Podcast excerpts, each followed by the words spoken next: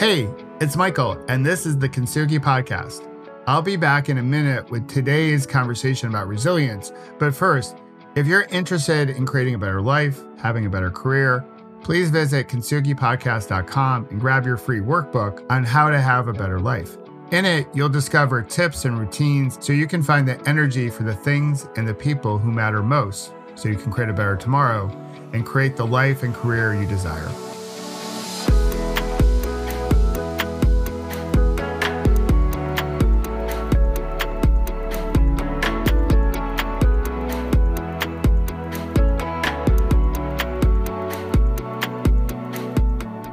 James, thanks for joining us here in New Jersey. I know you're out in San Francisco where the world seems to be burning and being on fire.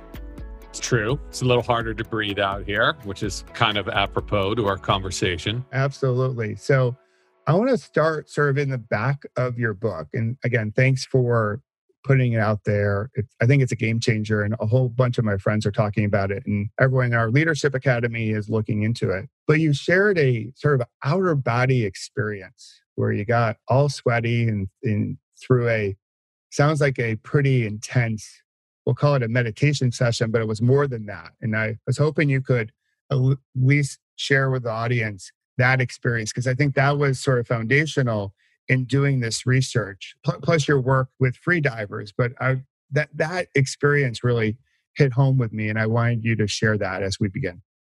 Yeah i would consider it a very deep inner body experience because I was breathing in such a way, in this very simple rhythmic way. I had never done a breathing exercise like this before. And my doctor had suggested I, I do it because I was having a bunch of respiratory problems. Just breathing in a corner in this cold room, cyclical breaths, and just start pouring out stre- uh, sweat, just completely sweating. Wasn't even breathing that hard. Uh, other people in the room saw it. Uh, my hair was sopping wet. My t-shirt was sopped like abs like a sweat I've never experienced in my life. Thought, wow, this is interesting. Um, so I went back to my doctor and I said, what had happened to me? And she said, oh, you've you have a fever or you were wearing too many clothes or she she had no idea. So as a science journalist, I didn't want to write a memoir about it. You know, I wanted to understand what was really happening to the body in in these states of where you're really focusing on on your breath. But I kind of forgot about that story for a while, for a couple of years until I met free divers, people who showed me the true potential of breathing, uh, people who had harnessed breathing to hold their breath for seven, eight, nine minutes at a time. And I thought, wow, if we're able to do that underwater, what else can we do on land? Where can breathing take us? What does the science really say about it? So that's really what set me off on a multi-year journey around the world to try to figure this out. That's so cool. I love love the fact again that you brought it out. I, I think the breath may be that new thing in 2021 that we tend to go back to. You know, almost in a returning to old comforts that we have once forgotten as we go through this crazy year of 2020. Well, when we look at the culture, you know, I, I think of just exercise classes, uh, uh, football players, you know, breathing in oxygen. I know you've referenced oxygen bars in past interviews. It almost seems like we we sort of pedal in this oxygen need for just for more. Like you got to more oxygen, more fire breathing, more. If you're not gasping, you're really not working out. In reading through the book, my takeaway was we don't necessarily have an oxygen consumption issue, except we might be actually breathing in more than we should. But it's more of the off put of the carbon dioxide that's really the big issue that we have breathing basically all wrong that we should be sort of flipping the script. Do i do i have that right or am i making too much of a simplistic you know conclusion from from what i read? No you do have that right. You think about our culture and more is always more. I want to go further. I want to go harder. No pain, no gain. I'm going to kick this breath's ass. I'm just going to keep pushing, pushing, pushing. But people who are overbreathing, especially, and we know that's wrong. You try to exercise like this, yeah, you'll get you'll get far for a little while, and then your body will break down. I mean, there's been so many studies showing this. But if you approach breathing with that same philosophy, it's going to do nothing for you beyond beyond hurt you. There there are no benefits from it because all you're doing is taking breath in and pushing it back out. You're not using that breath that you're taking in because you're breathing so inefficiently. And even, you know, a lot of people in the medical community don't really understand this that by taking longer and deeper breaths, you're able to get more oxygen for less effort. And what is efficiency?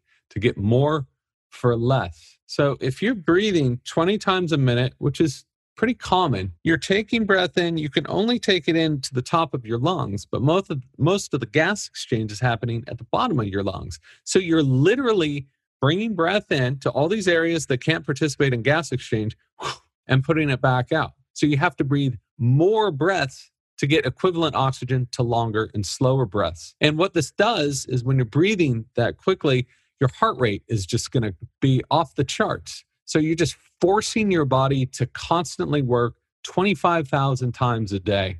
So your body will do a good job of compensating to keep you alive, but it's not going to keep you healthy. And that, that's what we're seeing now. You can stay in this state of constant sympathetic stress, adrenaline. I'm going to go, go, go, go, go, go, go. But I promise you, at a certain time, you're either going to come to a screeching halt or you're going to slowly just decline into nothing and be destroyed. You know, people call it a nervous breakdown. You can call it whatever you want, but you see this all the time. So the people who win the race, who have good relationships with their families, you know, who are still corporate go getters, who are kicking ass on a number of different levels, they know how to control this and stay in focus and stay calm. And that's how the most efficient way to exercise, to work, to relationships, to everything is in that zone. I love it. Well, one of the analogies I made, because I've seen a lot through whole COVID, as we all have, right? I believe that COVID is happening for us, not to us, much like as we talked about before we hit record. My accident happened for me, not to me. And I made this analogy that COVID is sort of like a triathlon. You know, we've heard the old adage that life is not a sprint, it's a marathon. I think COVID is not a marathon, it's a triathlon. A triathlon where we don't necessarily know how long it is, grant you. But this initial chaos phase that many of us were in in March and April, I, I view it as that hyperventilation of like breathe in and out quickly. And then I talked about the control phase, which I think we're in, like a Brene Brown would call it the day two, uh, that middle ground where we have to find something to control, which we can control our breath, obviously. But in this whole concept of athletics, you write about uh, Emil Zapetek. Uh, if I, I probably just botched his last name, but and I've seen some videos. So I read what you wrote about him, and then I went to YouTube and I got some crazy videos. The guy seemed to be holding his breath while he was running, and you know, the Tour de France is on. Obviously, I'm a big cyclist, and you can see even those guys going through the Pyrenees and upcoming here the Alps. They're they're not breathing that way. They're they're breathing with mouth open. And so I'd love for you to talk through that because I have a lot of my community that are also athletes. So that whole concept of nasal breathing, and then is there ever a point where mouth breathing is is needed, like when it gets really intense, uh, based on your research? Well, yeah, mouth breathing is needed when we can't breathe out of our noses. So we get punched in the nose, we're diving, we get water in our nose, we have severe congestion. It's wonderful to have a backup system, right? Our mouth can keep us alive, but again, it can't keep us healthy. And we've known this for, I mean, this, this goes back thousands of years. You look at ancient scripts, and they're all saying, do not breathe through the mouth. You are going to get sick. I don't know how many times I have to say this.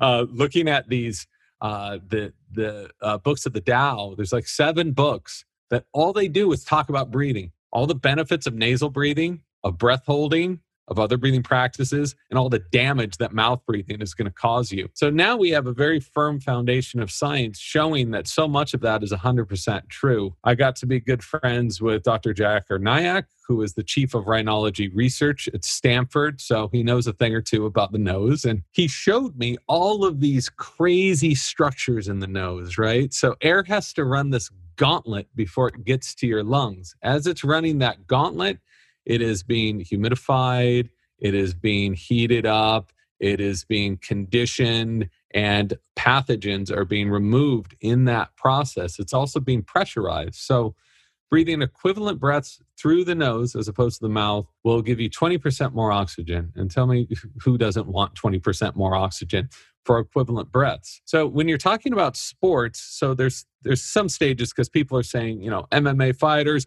they're breathing through their mouth, boxers sometimes breathe through their mouth. Yeah, if you're getting your nose punched and you can't breathe through your mouth, that makes perfect sense.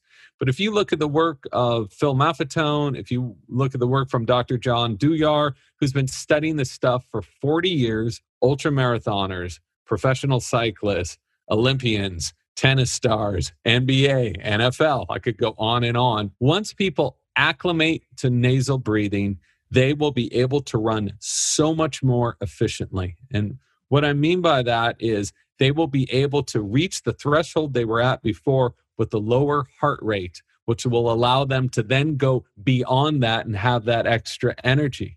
So look at their work. I did not conduct these stories uh, or these studies, but I looked at the research for years, and it's it's so clear. The one thing I'll say is a lot of people get turned off to nasal breathing. They try it once, they say, "Ah, oh, screw this, I can't do it." I'm moving on. It takes time. Things things can take time. Sometimes it takes a couple weeks. Sometimes it takes a couple months. But the benefits are are very well known and established. Well, I've been trying to do nasal breathing for all my cycling workouts since I read your book. And I would have to say, now I'm about two, three weeks in. When it gets really intense, my heart rate is generally about 10 beats slower per minute. Now, in the beginning, I struggled. I got dropped on a couple rides because I, I, I panicked because I had air hunger.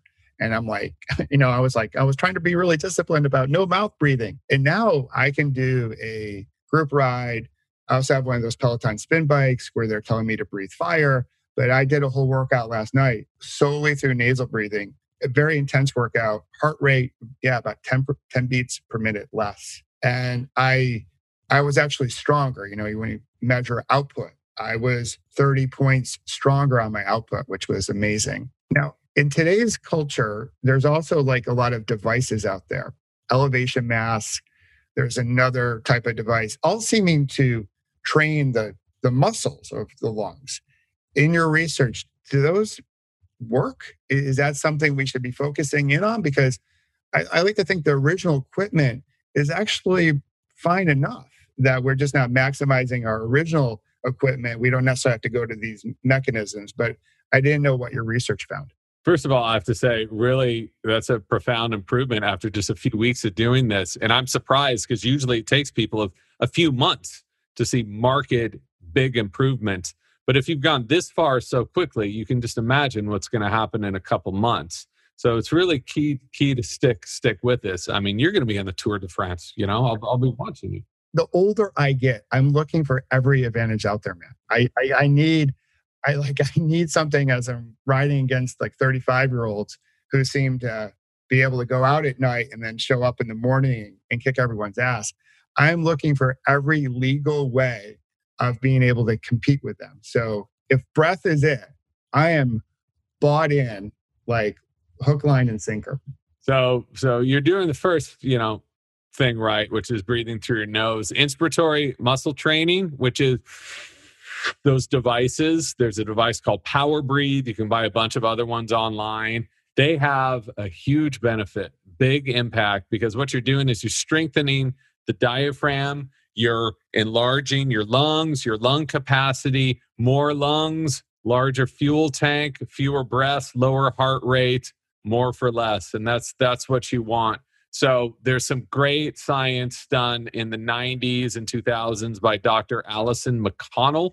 There's a whole book about inspiratory muscle training and the performance gains that she had after four weeks from rowers to cyclists they're going to blow your mind. So that stuff is very real. Do you need this stuff? You don't need any of it, right? You don't need your altitude mask, which really has nothing to do with altitude. What's that? What that's doing is allowing you to increase your threshold for CO2. So the reason why you were struggling to breathe and you're like, oh, I'm so out of breath, I'm hypoxic, is because of that increase of CO2. That's what triggers the need to breathe. It is not an, a lack of oxygen. And if you have a pulse oximeter, a lot of people have one of these things around, in the age of COVID. I think you'd really get a kick out of this. Go on your Peloton bike, put on one of these. They have some that just go around the finger, much less obtrusive to this. Cycle as hard as you can and breathe at like half the rate that you usually would. I was on a bike here at a local gym, hooked up to all these instruments, breathing six breaths a minute while I was cranking it out. My oxygen didn't move. Yeah, it felt like I was suffocating. I was like, ugh, just sweating. It was awful, but my oxygen stayed at 97. It even went up a percentage point at this extreme, uh, you know, at these really extreme stages. So, what that is, is that's the increase of carbon dioxide opening up all of the arteries, capillaries, and allowing for more blood flow, which is why when you start to breathe less, breathing through your nose, you're like, God, I'm so hot. My fingers are warm. That's blood flow. That's red blood cells delivering oxygen to the areas that need it. And that's exactly what you want in, in various levels of fitness. All right, cool. So I will do that and I will send you a little message about how I did. But because we just bought one of those because of the whole COVID thing. My wife is a childbirth doula, so she needs to be monitoring all that to get access into the hospitals just around her health. So I will steal it from her. No one tell her and I'll, I'll get on the Peloton and make that thing all sweaty. So, uh, and I'll send you a, I'll send you a message on how I do with it. And that that's what's great about breathing and these different methods. They're so easy to measure. It's not like some subjective, hey, I feel better. And that that's cool too. It's but with very simple instruments, with blood pressure monitors, with heart rate variability, with pulse oximeters, you can see how just shifting your breathing a little bit can have such a profound benefit. Very cool. Well, so I've already referenced that you're not a doctor, you come at this as a journalist. But what any type of information that came out of your research in terms of asthma and breath work? You know, it, for those that who are asthmatic and they might be on a whole bunch of medication, clearly, like doing some breath work is probably going to help them. But I didn't know what your research showed in terms of that specific disease state and coming back to nasal breathing and just being more attentive to our breath. Yeah, so I just want to second what you said. I'm not a breathing therapist. I'm not a doctor. I'm a science journalist who went into this world to try to understand it and to look at all the data and talk to the experts in the field, which is exactly what I did over several years. So, what I learned, just with that little caveat aside, what I learned about asthma is asthmatics as a population, same thing with people with fear based uh, mental disorders, anorexia, uh, anxiety, panic. As populations, they breathe too much and they usually breathe through their mouth. So when you see an asthmatic, that's very common. So they've done dozens of studies. And The best one I thought was done at Southern Methodist University by Dr. Alicia Meuret, who was trained at Stanford, went down there and said, hmm, since asthmatics breathe too much, and if we breathe too much, we can cause vasoconstriction, which leads to inflammation, which leads to attacks. What if we just train asthmatics to breathe less? And we calculated this with a capnometer, and a capnometer just gauges the amount of carbon dioxide in your exhaled breath. So there's a quantitative measurement for it. It's not, hey, how do you feel? Do you feel like you can breathe better? We have data to show this. So she did this with 120 asthmatics and just had them bring around this capnometer and was not only able to stop asthma attacks, but their respiratory health vastly improved over just a few weeks and then went on for a few months after that. So it had this enormous impact on them, slowing their breathing down to six breaths a minute. She did the same thing with panic sufferers, and something like 92% of them showed very significant benefits from this. Within the first four weeks, 50, 40 to 50% no longer were having panic attacks by shifting the way in which they were breathing. And this study is widely available. Anyone can look it up. You can look up her name, check it out. But uh, it's one of, of many just showing that slowing down your breathing, okay, putting yourself, eh, decreasing that inflammation by breathing and relaxing yourself is a wonderful tool to use for asthma. Some people claim to not have any symptoms of asthma anymore after doing this for a few months. Wow, that's incredible. Well, my audience is well, like made up of a lot of corporate warriors. And I think in your book, you reference how we have email apnea, that we're holding our breath as we're doing emails. And I know a whole bunch of my clients, they're cranking out 150 emails a day, which probably takes a couple minutes to create each one and read them. And now I'm starting to do the math. I'm thinking they're holding their breath, not in a intentional way, not in a purposeful way, but sort of just a subconscious way. And that can't be healthy. So what did you discover about email apnea? I, I was surprised that there was even such a thing. So, Dr. Margaret Chesney here at University of California, San Francisco, has studied this for well over a decade. Uh, this is all NIH research. It's, it's very legit stuff. And she found that when people sit down at a desk, just like we all do, open up your email in the morning, like, oh my God, 60 emails. I got to start chugging these things out. Your breathing goes to hell. And if you continue to do this, you can start to suffer from the same problems associated with sleep apnea. Sleep apnea is this awful disease that a quarter of the population has, where you choke when you sleep and you're constantly choking on yourself. And we know that sleep apnea causes a rash of awful things Alzheimer's, it's been uh, associated with Alzheimer's, diabetes. I mean, stuff you would never think of, cancer, increased risk of cancer, on and on and on. No one's arguing with that, but no one's looking at how few people are looking at how we're breathing during the day. So she studied this for a long time and found one estimate says that 80% of office workers suffer from this. And so I was curious after talking with her. So, you know, I'm a dork. I have all these different gizmos around. So I wore a pulse oximeter and forgot I had it on because the second you notice it, you're going to adjust your breathing. So forgot I had it on. I put it on in the morning. I'd go down throughout my day. It was really non invasive. I didn't really feel it. And I'd start my emails and then I would look at my charts later. And it was an absolute disaster what happened to my breathing.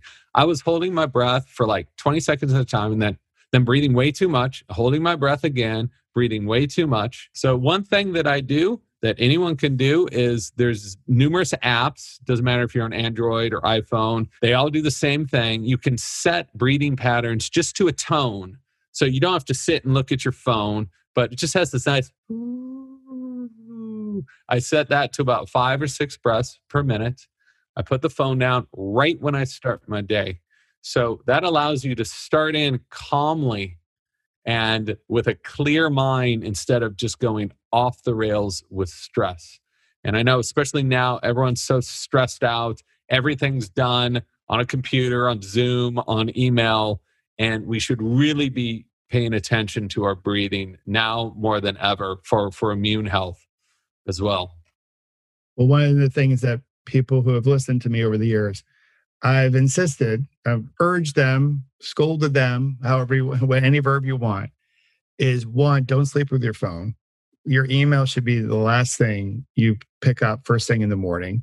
No email, no social. Like go downstairs or go wherever, go to another room, get a good glass of water, take a few breaths. Again, my version, PBR, pause, breathe, and reflect think about your intentions in the day. So then you can be a little bit more purposeful when you go back to the email or when you enter the email. So we can be, know, we can just stress, you know, manage our stress a little bit better than how we're doing. Cause I'm, I'm quite concerned that now we're six months in and change into this whole COVID thing. And the next three to four months, as the days get a little bit shorter, at least daylight, and we got back to school, got this little thing called an election, and a whole bunch of other things that I I worry about our stress management. And that's why I think your work is so dang important because it can help us, you know, find a little bit of calm within all this chaos. Yeah. You know, changing your diet is a huge, will make a huge difference. Exercising will make a huge difference. Those things require some planning, some time, and real lifestyle changes for a lot of people. But we all carry our breath with us 100% of the time, right? All day long. So to change your breathing, even while you're answering emails or writing emails or watching Netflix or reading a book or whenever, you can take control of your breathing, which allows you to take control of so many of the other functions in your body, which allows you to work more efficiently. Just like with performance, athletic performance, corporate performance, it's all about efficiency. You don't want to waste time. You don't want to waste energy with stuff. Before I became a journalist, I, you know, wore a suit, had a tie, had a staff, like that. That was my my life, and I did it for for a long time. And I saw the people burning out were just balls to the wall all the time. Sometimes you need to do that, but you want to save your energy for when you need to do that. The rest of the time, not slow, but steady and working efficiently is the only way to stay in the game. absolutely. So for those corporate folks what tips would you recommend that they do? Because you know, there's a lot. There's in reading through your book. The last section was great. A lot of different tips. But if you could highlight maybe three or four, that would be a good place to start. I'm a big believer in micro action, strung together over time. That consistency that leads to some of the best results, as opposed to the the hack or the quick fix. So, what recommendations would you have for them? The very first one is to become aware of your breathing. So, breathing is unconscious, which is awesome. We don't have to think about it too much. It's like a software program, it's just working in the background, collecting data, allowing us to breathe a certain way. But for so many of us who are stressed, the unconscious brain is really controlling our bodies. So if our unconscious brain is constantly stressed, our breathing is going to be reflected by that and stress. So by becoming aware of your breathing and taking control of your breathing, you can then send a positive feedback loop to your brain, actually get yourself to think differently and to feel differently about things. We know this to be true. I was just talking to a neuroscientist at Stanford who's studying this this very thing. So awareness is number one. The next one, you have to breathe through your nose. I don't care if your nose is plugged up. I don't care if you have deviated septum. 70% of the population has a deviated septum figure out a way of breathing through your nose. Some people need surgical interventions. What I learned at Stanford is a lot of us don't. We need to start breathing through our nose more often, and our nose will naturally open up. The next thing is to breathe slowly. Do not breathe like this. If you catch yourself breathing like that, take a pause, take a PBR, as it were. That's good, James. That's good. That's good. now brainwashed. See? You're brainwashed. Every, every time you hear PBR now, you won't think of the other one. You'll think of ours. Yeah. You'd be surprised. I'm thinking of the other one quite. quite yeah, yeah, we are too. But you know, we you know we we we we uh, we pretend. So I think that the last thing I, I would say is breathe less. And a lot of people think, "What are you talking about? Breathe less? We're gonna not get enough oxygen." That's false. For the vast majority of us, we're breathing too much, which means we're just wasting energy. We're not breathing efficiently. By breathing less, what I'm really saying is breathe in line with your metabolic needs. Okay. So you want to give your body just the right amount of oxygen at just the right amount of time and not cause a lot of undue wear and tear on your systems, taking in oxygen. Uh, it's like revving a car at a stoplight. Would you just sit there and rev up the RPMs? You wouldn't. Why would you do that? The car is going to break down. Your body's a lot like that. So those those three things are really where it's at for for me when i think of this stuff. Awareness nasal breathing slow breathing. Slow breathing by virtue is usually less breathing. Very cool. And i will say the whole nasal congestion thing as i mentioned before we started i've been sleeping with that mouth tape for the whole month of september.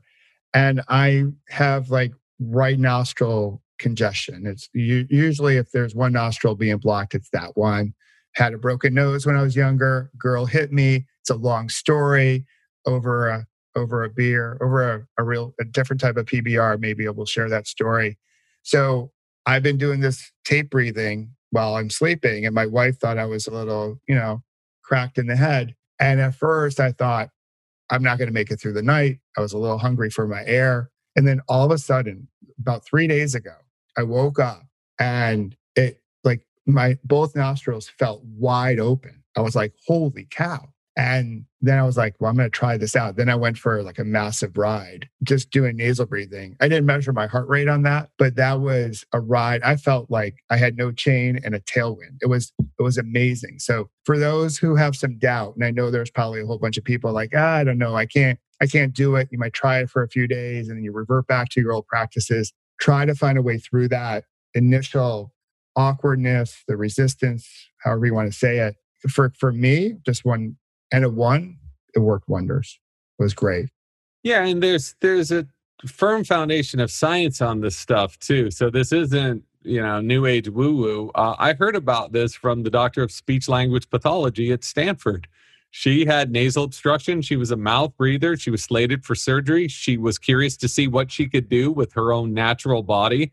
She went and looked at people who had had laryngectomies, holes drilled in their throats, and from two months to two years, their entire noses were closed. 100%. She's like, wow, it's use it or lose it. So she's the one giving her patients sleep tape. This isn't me. It's not some San Francisco journalist.